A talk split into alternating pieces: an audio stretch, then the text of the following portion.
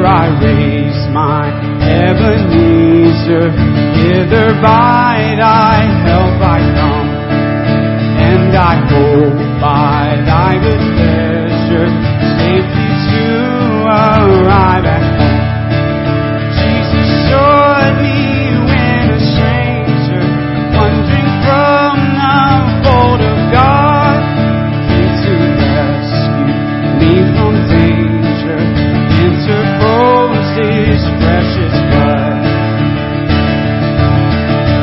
Come now, found, come now, King, come now, precious Prince of Peace, hear your bride to you we sing.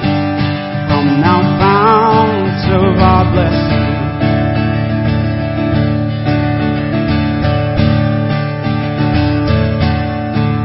Oh, to grace, how great a debtor, daily I'm constrained to be.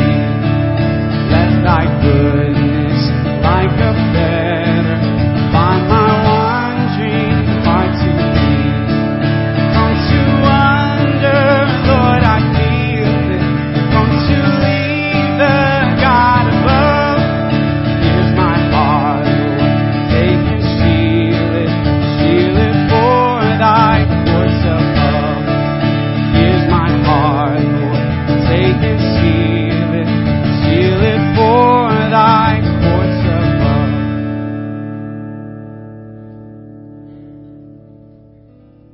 Amen. God is good. Amen. Hey, uh, we are so glad that you are uh, in the house of the Lord today, worshiping God. And if you're visiting with us, we especially want to know, uh, want you to know how pleased we are that God has led you our way to uh, join us in worshiping Him today. And so, if you're our guest, would you do us one small favor? When you came in today, you would have received a bulletin. Inside that bulletin, there is a place for you to fill out just a brief record of your visit. This uh, panel that I'm referring to actually tears out of the bulletin just like this. You can fold it up. You can place it in the offering plate just a little bit later on. Kingsville folks, let's do what we enjoy to do, and that is hug some necks, tell some folks hello this morning, especially those guests around us.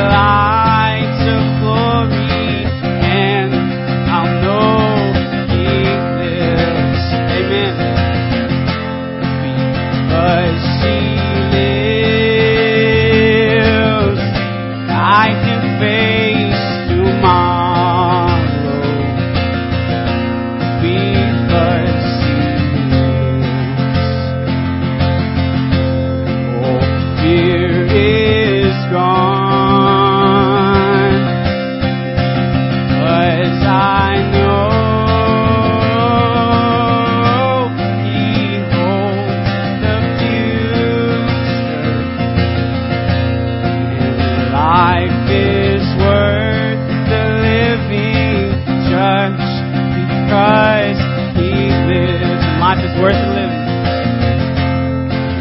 Life is worth the living just because He lives.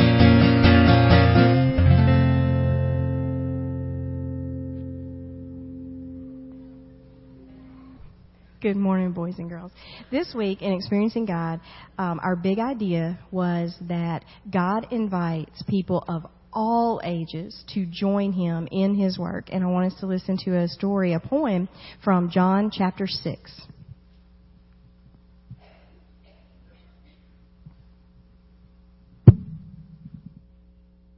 The crowds that came crowding around Him that day listened carefully to all that the Lord had to say.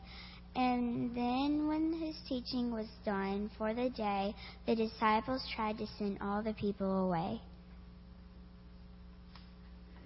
But Jesus said no, for they like a small treat, so why don't you give them something to eat? Well, none of His disciples thought that was too funny, because they didn't have food and they didn't have money.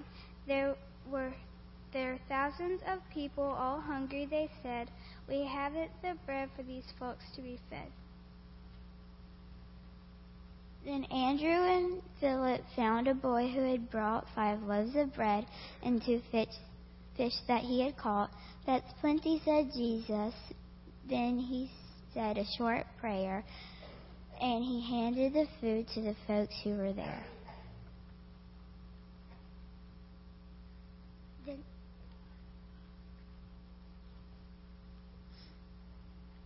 They broke it and they broke it and passed it and passed. They broke it and passed it and broke it some more. Each time they broke it, there there was more than before, until everyone sitting on the ground had eaten their fill and gobbled it down. Then Jesus had them gather the food that was spilled. And the, and when they were gone, twelve baskets were filled. And in the end, all those people were full and were grain, and there was more food than at the beginning.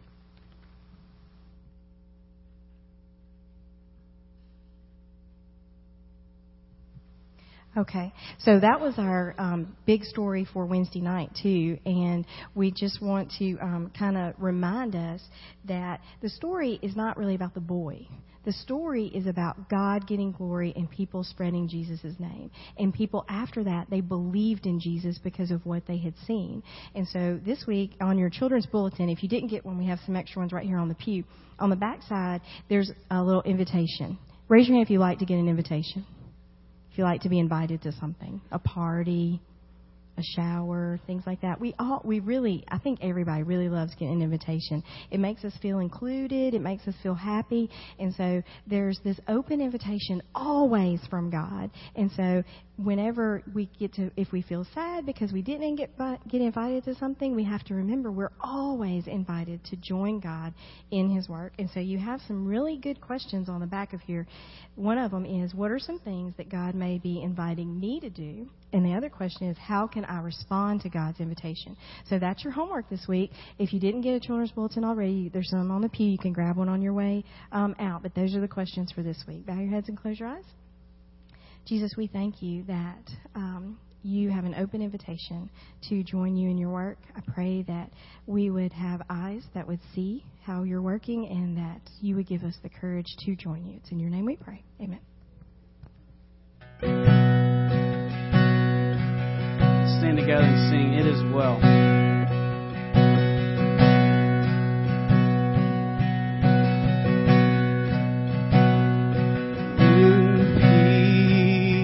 Like a river attendeth my way, and sorrows like sea billows roll.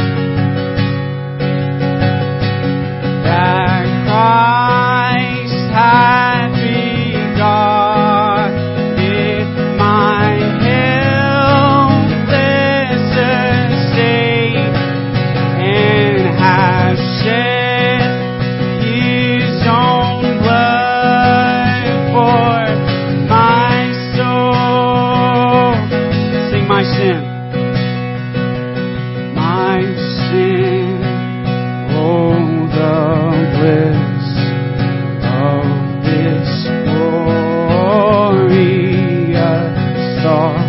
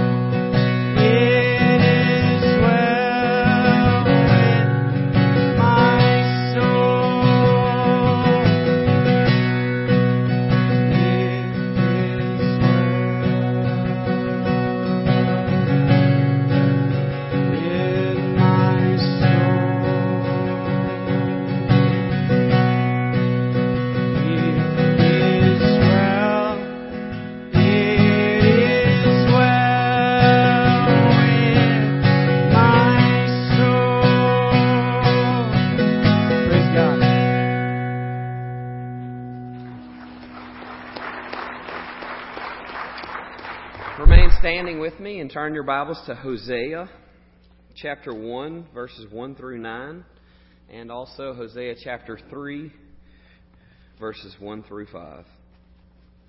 Let's read together. The word of the Lord, which came to Hosea, the son of Beeri, during the days of Uzziah, Jotham, Ahaz, and Hezekiah, kings of Judah, and during the days of Jeroboam, the son of Joash, king of Israel. When the Lord first spoke through Hosea, the Lord said to Hosea, "Go take to yourself a wife of harlotry, and have children of harlotry, for the land commits flagrant harlotry, forsaking the Lord." So he went and took Gomer, the daughter of Diblaim, and she conceived and bore him a son. And the Lord said to him, "Name him Jezreel, for yet a little while, and I will punish the house of Jehu for the bloodshed of Jezreel, and I will put to, put an end to the kingdom of the house of Israel. On that day I will break the bow of Israel in the valley of Jezreel." Then she conceived again and gave birth to a daughter. And the Lord said to him, "Name her Lo-Rahamah, for I will no longer have compassion on the house of Israel, but I will ever forgive them. But I will have compassion on the house of Judah, and deliver them by the Lord their God, and will not deliver them by bow, sword, battle, horses, or horsemen." When she had weaned Lo-Rahamah and conceived and gave birth to a son, and the Lord said, "Name him Loami, for you are not my people, and I am not your God." And now in chapter three. Then the Lord said to me, "Go again. Love a woman who is loved by her husband, yet an adulteress. Even as the Lord loves the sons of Israel, though they turn to other gods and love raisin cakes." So I bought her for myself for fifteen shekels of silver, and a homer and a half barley, half of barley. Then I said to her, "You shall stay with me for many days. You shall not play the harlot, nor shall you have a man." so I will also be toward you. For the sons of Israel will remain for many days without king or prince, without sacrifice or sacred pillar, and without ephod or household idols. Afterward, the sons of Israel will return and seek the Lord their God and David their king, and they will come trembling to the Lord and to his goodness in the last days. Let's pray together. Father, we sing and we pray this morning that it is well with our souls. Father, it is well because we are loved by you. Father, not because of any merits of our own, not because of any works of our own, but because of the work of Christ, we are loved and pursued by you. Father, I pray that we would see ourselves this morning, Father, as, as those desperate for you, as the ones who have have sinned against you, and even as you have called us as your own, Father, there are times that we have continued to run away from you. But Father, you have continually pursued us through Christ because you are good, because it's your nature. Father, we pray that we would know your love, Father, but I also pray that we would obey you and that we would love you. Father, I pray that we would go forth from here, loving and obeying you and loving man. So Father, I pray all of this in Christ's name. Amen.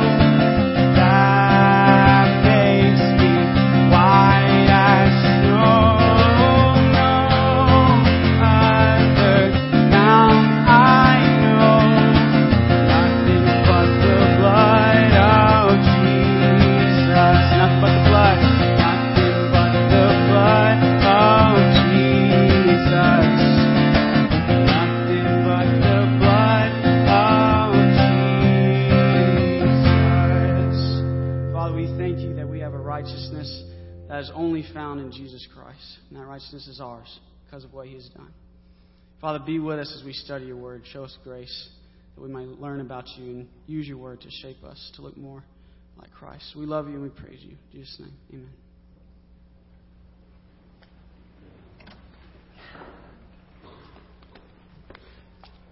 You may not know that Landon got a phone call this morning. Sean has the flu. So I think you need to let Landon know how much you appreciate him jumping in and taking care of us today. Praise the Lord. Really blessed with all of the folks that God has put among us to serve us and to worship with us. Really thankful. Uh, you have some statistics up on the board. I want to reflect with you over what is now a ten-year period of ministry at Kingsville with one of the most excellent ministries that we've been able to carry out, and that's the ministry of Upward Soccer. Now, some folks say, well, how, how is a ministry like soccer really a ministry? Well, it's really unique because many of our ministries are kind of go-to ministries. We go to and we serve in so many places globally. We go to and we serve in many places locally, between the Hope House and the uh, Main Street Mission and serving our local schools and the gift and going house to house and sharing the uh, the grace of Christ through the Christmas time. So a lot of our ministries, in fact, most of our ministries are go-to ministries, which I think is a sign of a very healthy church. But some of our ministries are a come-here ministry, like the truckers' ministry is a come-here ministry, because we just happen to have one of the most active places for truckers in the whole region. And so that ministry is a come-here ministry where we set up, and thankfully God brings in folks from all over, not just the United States, but we've met many folks who have come here from places around the world and who work here now in the States, but Upward Soccer is one of the most effective come-here ministries. During soccer season, we have about three hundred twenty to three hundred forty children on any given Saturday, like ants, all over our campus, with their parents, with their siblings, with grandmas and grandpas and aunts and uncles and neighbors and friends. And our campus is full of folks who come here and who, through Upward Soccer, hear the weekly devotional that's taught to the children by the coaches during their weekly practices. And then all of their families and friends hearing the weekly devotional that's taught at halftime of every one of our soccer games. And so it's one of the most excellent come-here ministries. And you can see the growth from the very first year, season one in two thousand six. fifty to sixty coaches were used, one hundred fifty-two players. This past year, with three hundred six players and ninety-two coaches, and we're expecting more than three hundred six players again this year, and we'll need uh, ninety-plus coaches again. And so here's what I would love for you to do. Right in front of you are a couple of things inside your bulletin. Take them out with me. First is I want to ask you to join us in prayer. Very important. Prayer is the work of the ministry. And we want to encourage you to join us in one hundred Days of Prayer for Upward Soccer. You have a very simple prayer guide that covers one hundred days of prayer that you can take the time daily to pray. You can put this somewhere where you'll be reminded to pray every day for and each specific need that's listed on there. Uh, second is registration.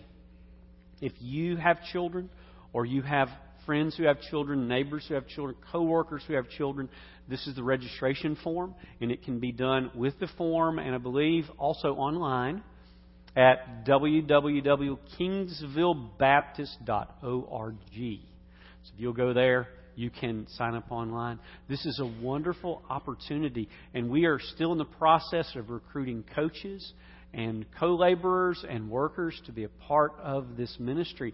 And we have seen wonderful fruit through this ministry. And if you've never been a part of this, this would be a great year to say, you know, I'll be involved in some way. And if you want to know how effective it is and you haven't been here, show up on a Saturday morning about ten a.m. Does it max out about ten o'clock? It maxes out about ten o'clock. Show up on Saturday about ten and just watch. Watch your co-laborers in Christ love on the children. Watch folks give devotions that are fantastic. They put time into the preparation. Watch as the love of Christ is demonstrated to folks who many have no relationship with church and have no relationship with God. And so we're delighted to be a part of this ministry. Join us. And you have contact information in the bulletin. The two point people for this are Christetta Miller and Wendy Blocker. And you are welcome to contact either one of them if you need more information. Join us. And by the way, you can be a soccer coach if you've never played soccer. You actually can do that. And we have many head coaches who simply need an assistant coach. And sometimes the assistant coach's job is not to have a great deal of soccer knowledge, but to be really good at herding children. And so you could come and even help with such a thing. It's just kind of keeping everybody grouped up so that we can do the teaching and the coaching. So I really appreciate that. This is the tenth year. Let's give Wendy and Christetta a hand for all of this ministry. It's been great.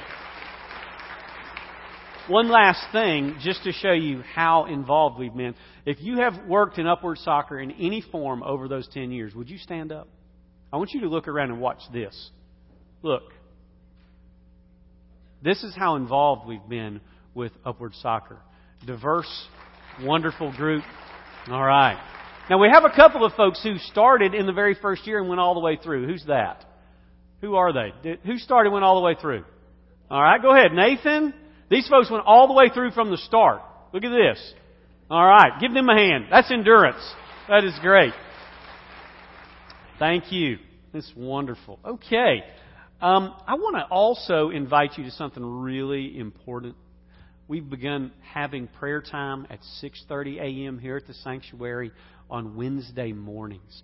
We go, we start sharp at six thirty, we end sharp at seven, and uh, we have some snacks afterwards usually. We always have coffee, and so we want you to join us and pray together. This time of experiencing God has been delightful for our church body. Come and join us for prayer and pour your heart out before the Lord. Join me now in the book of Hosea. No book in the Bible more clearly illustrates the story of God's love prior to the cross than the book of Hosea. It's absolutely beautiful. And it is a story, it is a love story, it is a sorrow story, it is a joy and restoration story, and it is a story of the love of God. Does anybody remember from memory Romans five eight and could call it out?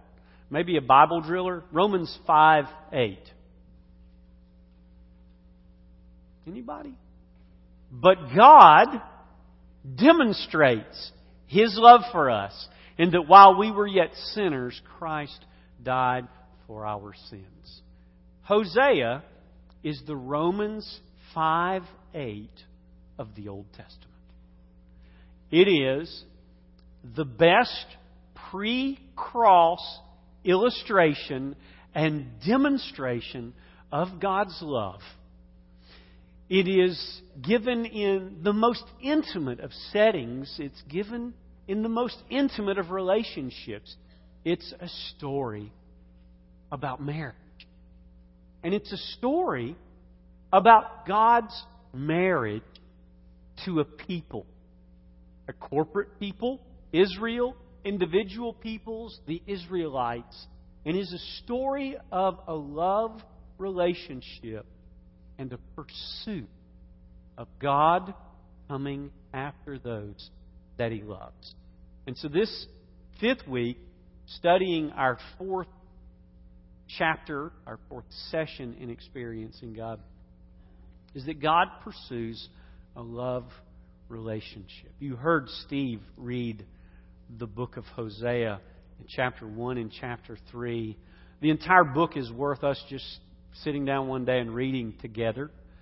It is a beautiful book about a sinful people and a loving God and a pursuit that would not be satisfied until the people were won by the love of God. Of all the things that you need to resolve in your life, that you need to settle, that you need to make sure of, that you need to nail down and have as a finished deal in your heart, it's this.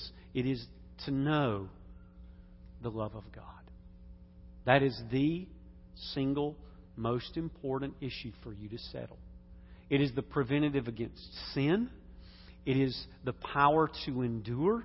It is that which gives us hope to look forward to a time of being united with the great lover of our souls. It produces such fruit in us of forgiveness and likeness of the character of God. And so God, in Hosea, is giving us an object lesson through the real life of a broken-hearted prophet. Every page of the book of Hosea literally drips with sorrow and anguish mingled with love and affection. And it is a strange mixture of an incredible love and a broken-hearted sorrow.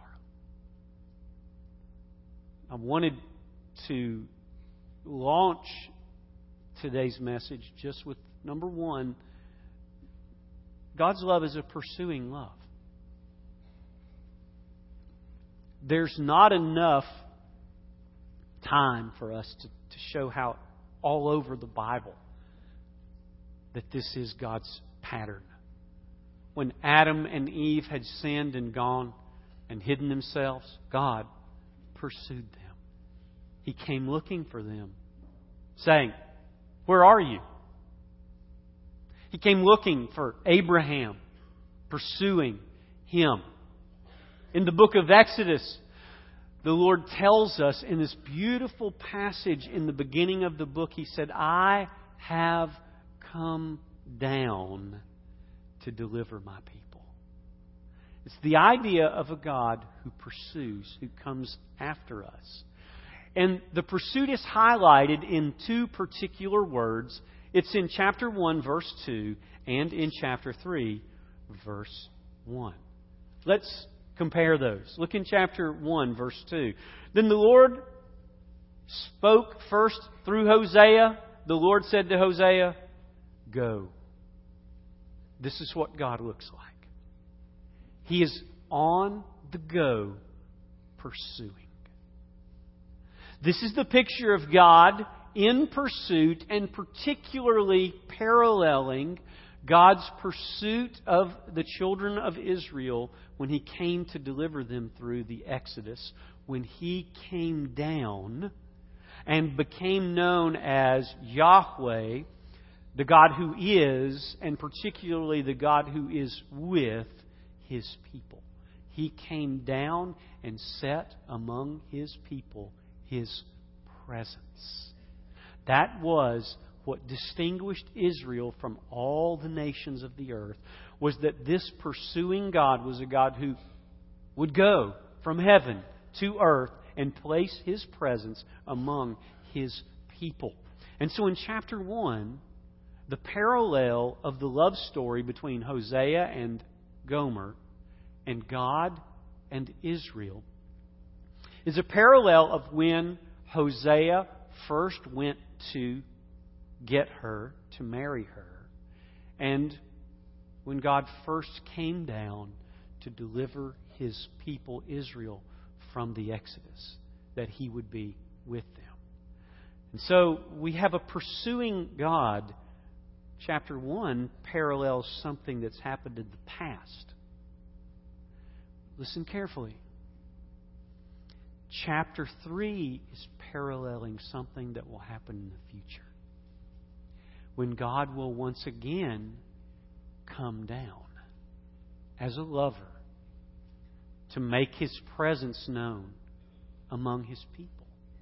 And when was that? It says in John chapter one, "In the beginning was the Word. The Word was with God, and the Word was God." And then in one fourteen it says, "And the Word became flesh and dwelt among us." Hosea three has its parallel not in events of the past, but in the messianic prophecy that God would again one day descend as a lover in pursuit of His bride, but it would take place in Christ. That's why the angel said to Joseph, "He shall be known as Emmanuel, God with us." And so God is a pursuing God, pursuing Israel in the Exodus, pursuing Israel in Christ. And so when we look at this work of God, God is a pursuing God. Chapter one, go, Hosea, be like me. Chapter three, go, Hosea, be like me. But I want you to notice, number two, God's love is a passionate love. When God first goes to pursue Israel, it's described in some very painful terms. Now, the danger when we start reading Hosea is that we think we know some Gomers. When we start to read it, we think, boy, I know some Gomers. If you approach Hosea that way, I will tell you it will do you no good. It will be not only not beneficial to you, your reading of the book of Hosea will actually harm you. Because in the story of Hosea, the only way for us to understand it is for each one of us to take on from the beginning the role of Gomer. If we fail to do that, we will fail to understand the story or its significance. And so God, in His pursuing love, has a passionate love. I want you to see how passionate it is. In verse two of Hosea one, it says, "When the Lord first spoke through Hosea, the Lord said to Hosea, 'Go,'" there it is, pursuing, "'take to yourself a wife of harlotry.'" Now, this was very painful for Hosea to participate in. Scholars are really kind of divided about how they interpret this. Was she already a harlot, or did she become a harlot later? If we will read the Old Testament, we will come to the conclusion that she was already a harlot, because when God came down to Israel in the Exodus, and when God first appeared to Abraham in the call that He had in Genesis, both occasions were occasions where someone had already engaged in a worship of a false deity and had already given their heart over in false worship to other gods. And so Israel was already guilty of assimilating to themselves the gods of Egypt and worshiping them. So when God comes to them, it's not like He's coming to a pure, virginal people. He's coming to a people who are already steeped in sin. He has come not because of their purity, but because of His love. Not to take them in their purity and keep them pure, but to love them in their idolatry and make them pure. That's the goal of the story of Hosea. And so God's love is a passionate love. Go and take for yourself a wife of harlotry and have children of harlotry. Why is He using this as an illustration? Well, it's a living illustration of what is going on in the day of Hosea. I want to be careful how much I share here. If you read Hosea thoroughly, you'll get the picture very well. But in Hosea's day, the way that they served the false gods was through immorality, because they thought that those gods were gods of fertility, gods that brought rain to the ground to give growth, God that gave, gods that gave seeds so that they could eat, gods that gave fruit. And so the, to worship those gods, they would literally have shrines all over the place. And in those shrines, harlotry would take place. And it was vile. And Israel had gotten to the place where in the book of Amos, if you'll read through the book, there's a story about what is called the rite of passage. Now, a rite of passage is sort of entering into adulthood. It's that moment where a young man is kind of considered a man. And the rite of passage in the book of Amos that Israel had stooped to was that a man would take his son to the same prostitute. And that would be a rite of passage declaring him a man. And that prostitute would work for Baal, one of the false religions. Israel had steeped itself in such darkness that that was what was known as the rite of passage of a young man growing up. That's how dark it had become. And so this picture that is given here of Hosea and Gomer is a picture of God's incredible love to a people who are sinful, who are wicked, who are idolatrous, who are adulterous in their hearts. And this is a story of an incredible, passionate love. Now look, look in, after he's taken her, they've had a family. She leaves him. She just packs up and she goes, and she continues her life of harlotry, forsaking him, forsaking the children, forsaking the covenant, forsaking the promises, forsaking all of those things. She lives. And we pick her up again in verse one of chapter three. Here's his passion. He says to Hosea. Now, I want you to compare. In verse two of chapter one, he says, go and take. Now, the obvious implication is lover. This, it's implied. It's not explicit there, but it's implied. But when he gives the command to go back and get her in chapter three, here she is, she's given herself over, she's done these things. To go back, he is very explicit about the passionate nature of his love. He says in verse one of chapter three, then the Lord said to me, go again, love a woman. He doesn't just say take her this time. That was implied in the first interaction.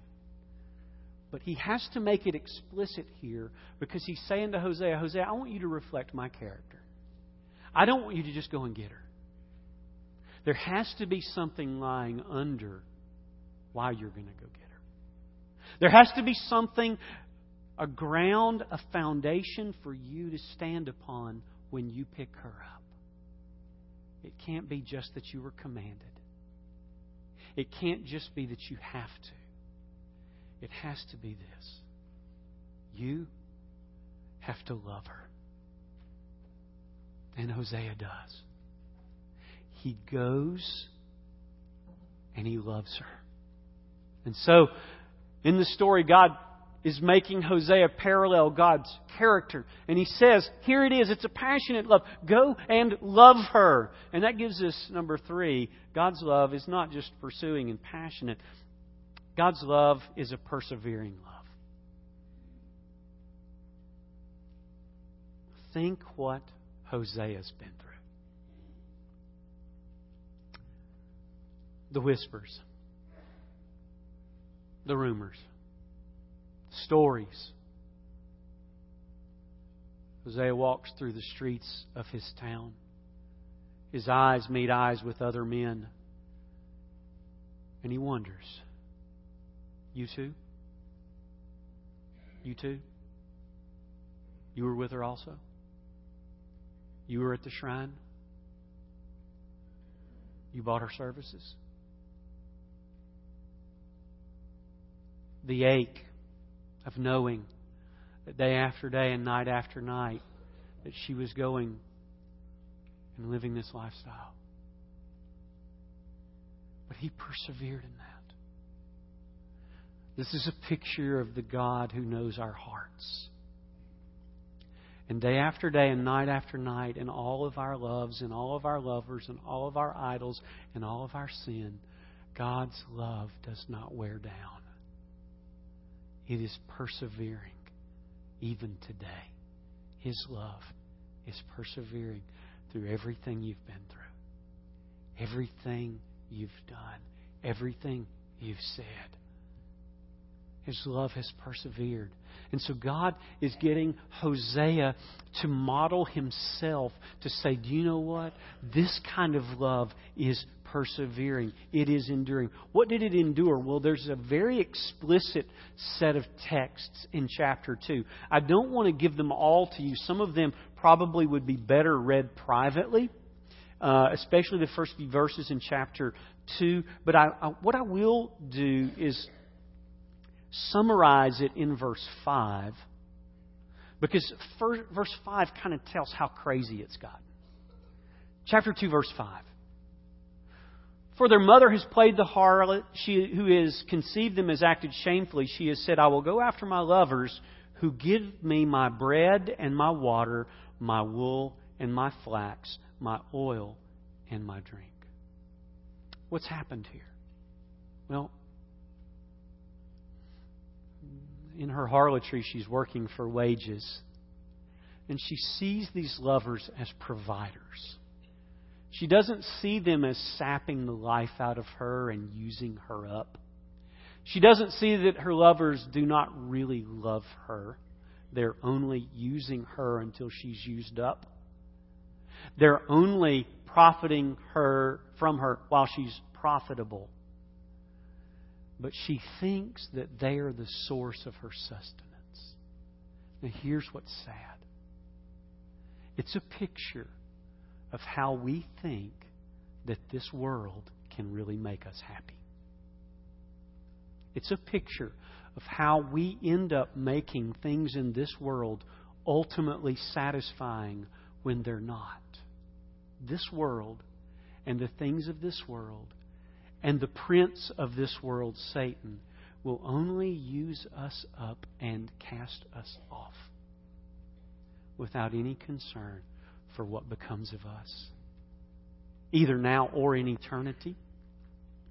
And so here, God's love is persevering, but she is calling these her providers when God is really the provider. God is the only one who is capable of giving without needing anything in return. And He is the only one who can enable, enable that in us. And so, His love is persevering. And if you read chapter two later thoroughly, you'll see what all the persevering was going on. But let me mention number four. God's love is, is also a particular love. He isn't changing here. God's not going, well, because this one didn't work out, Hosea, let's go get another one. God said, my love is particular. My love is for Israel. Now, the kind of particular love is broken down into three parts. It's very important. I want you to join me in Deuteronomy seven seven for a moment to understand that. During the calling of Abraham, during the activity of the Exodus, God was carrying something out. He was carrying out a particular love. God didn't place His love on the Canaanites, the Hittites, the Jebusites, the Hivites, the Moabites, the Ammonites, the Egyptians. No. God placed His love on whom? Who? On Israel. And in Deuteronomy seven, six and seven, God says, for you are a holy people to the Lord your God. The Lord your God has chosen you to be a people for His own possession out of all the peoples who are on the face of the earth. In other words, there's this particular nature of God's love coming and choosing Israel that He doesn't ever explain. He simply says in verse seven, the Lord did not set His love on you, nor choose you because you were more in number than any of the peoples, for you were the fewest of all the peoples. In other words, He started the whole thing. He booted the whole system up with Abraham. Just one guy. A nobody from nowhere. And he said, you were the fewest of all the peoples, but because the Lord loved you and kept the oath which he swore to your forefathers. And so here is God's particular love to a people, Israel. Now I want you to make sure that you do not miss the significance of this. You are not from Israel. I don't know of anybody who is one hundred percent Jewish in our congregation. If you're visiting with us today, and you are, I'm so glad you're here. But I don't know of anyone who's one hundred percent Jewish. You're not Israel. But I want you to know that you are not getting into heaven apart from Israel. I do not want you to miss this. I want you to go to Romans eleven with me for a very important illustration that God uses to make sure that you and I do not become arrogant about this love that God has placed on Israel, as if somehow God's plan has changed and now He's taken His love off of Israel and somehow you're just kind of getting in apart from Israel. God makes sure about that in Romans eleven with an important doctrinal, doctrinal illustration. He says, it's a whole lot of theology here, but verse seventeen kind of sums it up. It says, but if some of the branches were broken off, now the, the branches are, there's this olive tree that represents Israel. Okay, and so he says, but if some of the branches were broken off, and you, being a wild olive, were grafted in, if you are going to heaven as a Gentile, you're only going because you were grafted into Israel. I'll tell you how in just a second. But when God set His love on Israel, that has not changed. That's not a, we're not in plan B. We're actually enjoying the fulfillment of plan A. What does it say? But if some of the branches were broken off and you, being a wild olive, were grafted in among them and became a partaker with them of the rich root of the olive tree. What is the rich root of the olive tree? The promises made to Abraham. Please hear me. You are only going to heaven because you are inheriting the promise made to Abraham. What was the promise made to Abraham? In your seed, all the nations of the earth shall be blessed. How? Because you, as a Gentile, are being grafted into His seed, into the rich root of the olive tree. And so Paul is making sure that the Gentiles aren't going, dude, I'm so glad it's plan B now and God's kind of moved from Israel over to us. God's love that was set particularly on Israel has not wavered in the least. And the reason that you are enjoying salvation is this verse. It says, you became a partaker with them in the rich root of the olive tree. Therefore, do not be arrogant towards the branches. In other words, don't, don't get all puffed up and say, yeah, God's kind of had the thing for Israel at once and now He just loves us. You are part of a particular people called Israel, and you are the fulfillment of the promise that was made to Abraham. And the only reason, as a Gentile, that you are saved is that promise that God made to Abraham, that in his seed all the nations of the earth would be blessed. How? By being grafted into the rich root. Jesus said, my Father is the true vine, I'm the vine dresser. And then later on He says, I am the vine, you are the branches. And so Jesus takes on the role of God as the vine. So His love is a particular love as a people. Second, it's particular love in that it's personal to you. I, I want to not get ahead of myself, but God's not kind of having just some nebulous love out there. Kind of just nebulous, just kind of Colonel Sanders up in the sky just saying, man, I just kind of love. His love is very particular in that it pursues us at a personal level. So let's go to the next part, so don't get ahead. Number five, God's love is a personal love. It's not nebulous. It's not. Uh, it's not sort of a sort of an idea or a concept or something floating around, and ethereally, if you breathe it in, you'll feel it. It is a specific love placed on a people, placed on persons through the Messiah, Jesus Christ. And it's a personal love. And I want to show you how personal it is. It's absolutely glorious when you get over into chapter two. Come with me to chapter two. To me, this is almost the best thing in the whole message. I just love this part. It's just great. Verse fourteen. Here's the future. And he's, he's talking uh, in, a, in a beautiful terms. He says, uh, therefore, behold, I will allure her. This is God's wooing of His people as a group and persons in particular. And bring her into the wilderness and speak kindly to her. Then I will give her vineyards from there and the valley of Achor as a door of hope. Now jump down to verse sixteen. And it will come about in that day, declares the Lord, that you will call me Ishi and you will no longer call me Baali. This is important. Sometime during the time of Israel, they had mingled the name of God with the name of Baal. And the word Baal was a general name that could be husband, or it could be master, or it could be the or owner. All three of those ideas were there. It was used generically of husbands as one who kind of owned their wives. Wives were considered property in that day. It was used as master, as a husband as a master over his wife, or uh, it was used as master as in somebody who has servants. Uh, it, and it was used as owner, somebody who just uh, owned a piece of property. He was called Baal. But it was also used as the name of a deity who was said to bring rain and crops and all of these things. There was a male and a female god at their time Uh, that, that they had imagined up, uh, that were backed by demons in their ideology. And those the, the male counterpart, the male god was was known as Baal.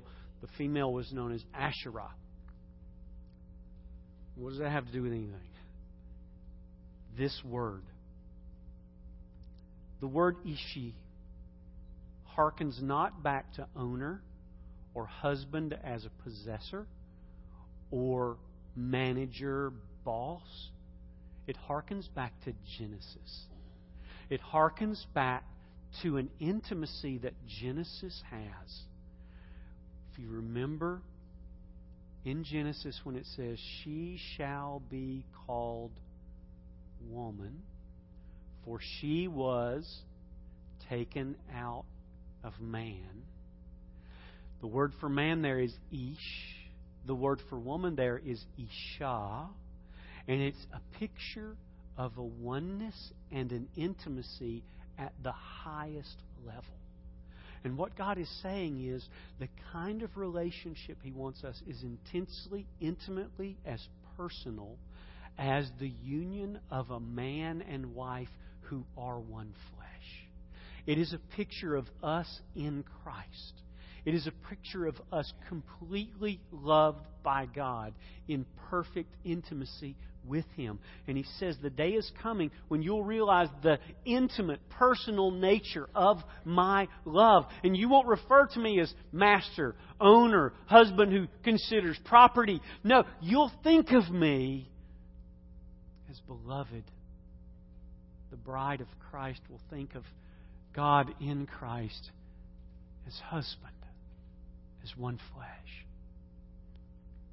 But God goes further in Hosea, and I'm going to wrap these up kind of quickly and, and get to this glorious ending. Number, number six, God's love is a public love.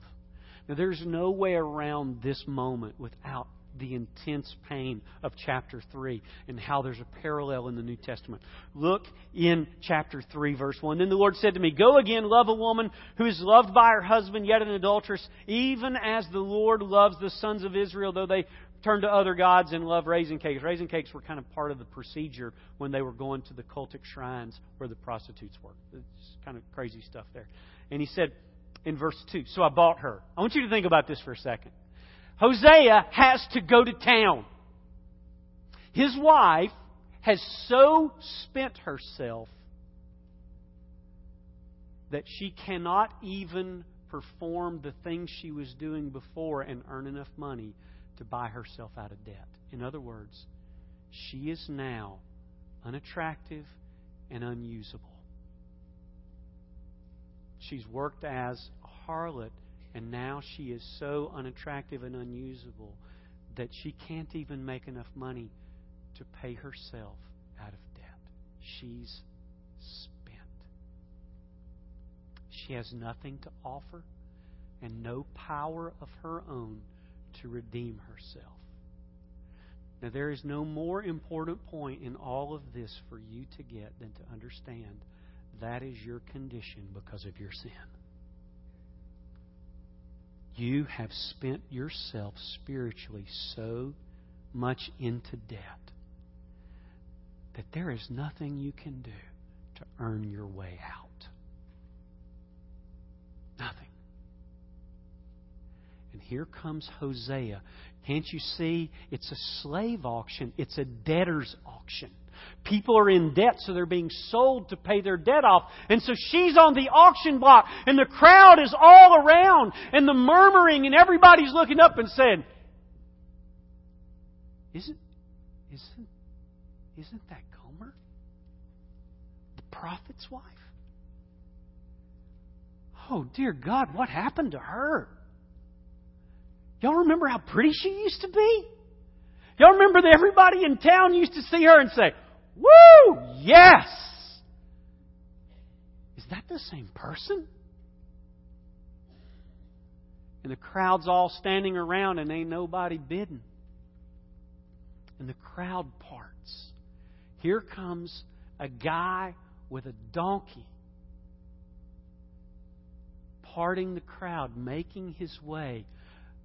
Snickers, jeers, gasps, as Hosea the prophet humbly parts the crowd, reins of the donkey, because the donkey has to carry the homer and a half of barley, pocket jingling with the money that he's about to spend, and the crowd silently parts, and amid the gasps and the oohs and the snickers and the embarrassment, the crowd parts, and he beholds her, and he loves her. And she is for sale, and nobody wants her.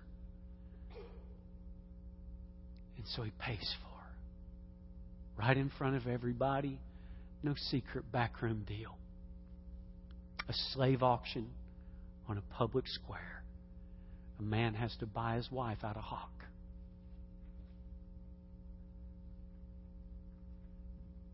There is no way to understand this without going to Romans three. I want you to go there.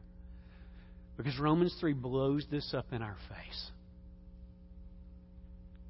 Because what's happening is a prophecy of something that's going to take place in the Messianic age that is going to stun us. Romans chapter three. We're going to be astounded by the wording here.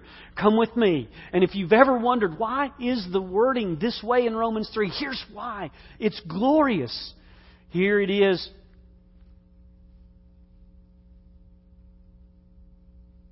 We have to start in nineteen. We know that whatever the law says, it speaks to those who are under the law, that every mouth may be closed and all the world may become accountable to God. Because by the works of the law, no flesh will be justified in His sight, for through the law comes the knowledge of sin. But now, apart from the law, the righteousness of God has been manifested, being witnessed by the law and the prophets, even the righteousness of God through faith in Jesus Christ for all who believe. Listen carefully, for there is no distinction. Listen carefully. We, based on this verse, we are all Gomers. And if you came here today and you can't take that in, that there is no distinction, then the gospel, the gospel is not the gospel. It is only in seeing ourselves as having spiritually harloted ourselves. All in different ways. But there is no distinction. But listen to the good news. There is no distinction, for all have sinned and fall short of the glory of God, being justified as a gift by His grace through redemption which is in Christ Jesus. But here's the glory. Look in verse twenty-five. Whom God displayed publicly. When Jesus was on the cross, He was Hosea buying His Gomer. And He was humiliated and embarrassed for your sake. Stripped, naked, made to look a fool so that He could buy you off the auction block of your soul. Whom God displayed publicly.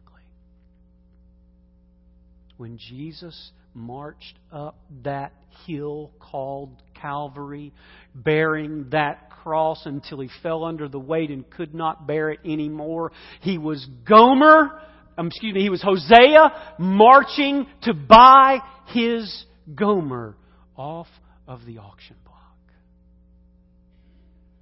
Humiliated at having to come and do so. But because He loves you so much, the humiliation did not stop Him.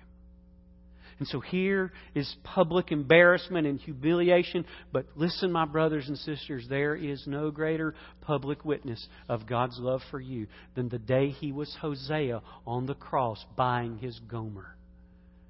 God loves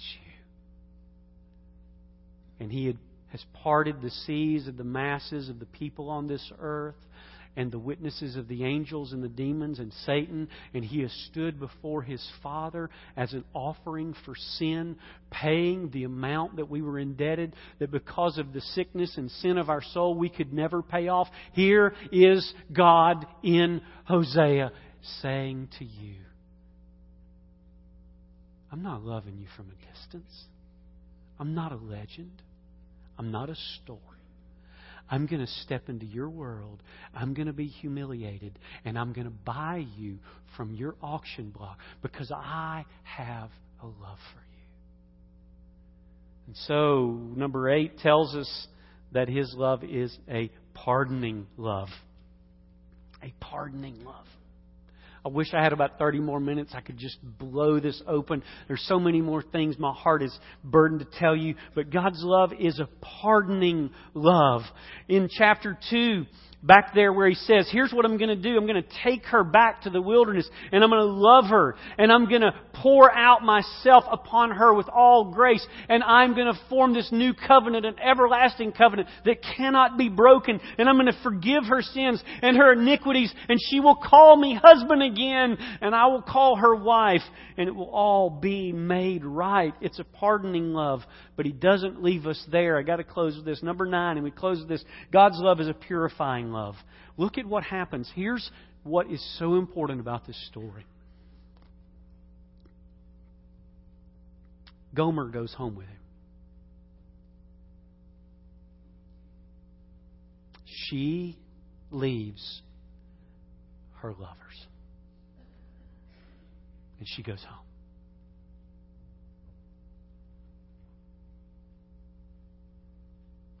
And God purifies her by removing her from those things. Listen how He describes it. He says in verse two, so I bought her, verse two of chapter three, I bought her for myself for fifteen shekels of silver and a homer and a half of barley. Then I said to her, you shall stay with me for many days. You shall not play the harlot, nor shall you have a man. So I will be also toward you, for the sons of Israel will remain for many days without king or prince, without sacrifice or sacred pillar, without ephod or household idols. Afterward, the sons of Israel will return and seek the Lord their God and David their king. This is the picture of Jesus here. And they will come trembling to the Lord and His goodness in those days. His purifying love is that God will have no suitors, no rivals, no competitors. This is very important in marking who has come, who has finally arrived at Gomerdom and, and, and went with Jesus. They've left their sin. They haven't become sinless. They've left. They've said, no, I'm not going to do those. I'm coming to Jesus. In fact, it says in the book of Hebrews, whom the Lord loves, He disciplines. And if you are without discipline, then you don't belong to Him. In other words, God loves you And because He loves you, He will not let you continue in spiritual harlotry. If you are His, He will begin the process of purifying you through His love, because He knows that you can never be happy without Him. And so He will begin. We've, we've used lots of different terms for it. Purifying, washing. We've used, used the term honing or shaping. But it is always a truth that those who've truly seen themselves as Gomers and have heard the loving call of a God who looks like Hosea, they have left the auction block, they have left their lovers, and they have followed their true love. Would you bow with me? As we look at God's pursuing love, it is important for you to know that He is the initiator. And that tug that you sense in your heart, knowing His love, that draw, that pull, that is His initiative and love towards you. That sense of conviction for your sin, that is His letting you know that you really are a Gomer. I really am a Gomer. And that desire to be clean and pure and holy is His way of letting us know that we truly, by His sake, will, by His power, by His spirit, will desire righteousness. And so to come today rightly to God, we've just got to be able to see ourselves as Gomers. And thank God that Hosea was a great picture that publicly God would display His love and purchase us with a price. For Hosea, it was some silver and some barley. For you, what can wash away my sins? Nothing but the blood of Jesus. That's His love for you. And so I'm going to ask you today to respond to His love. To know that He has sought you and bought you, and He wants to bring you into that intimacy where you call Him Ishi. You see yourself as the bride, Himself as the glorious husband, Christ our Savior. And you would turn to Him today. Some of you, you come here today and you really feel the weight of being a Gomer. Things in your life that you've done. Some in the likeness of Gomer and some not, but all making you feel dirty. I want you to know there's a washing, there's a cleansing. What can make me white as snow? Nothing but the blood of Jesus. He wants to wash you today. And He wants to give you life. Would you come to Him? Wouldn't it be glorious today for a whole bunch of us to just say, we are Gomers.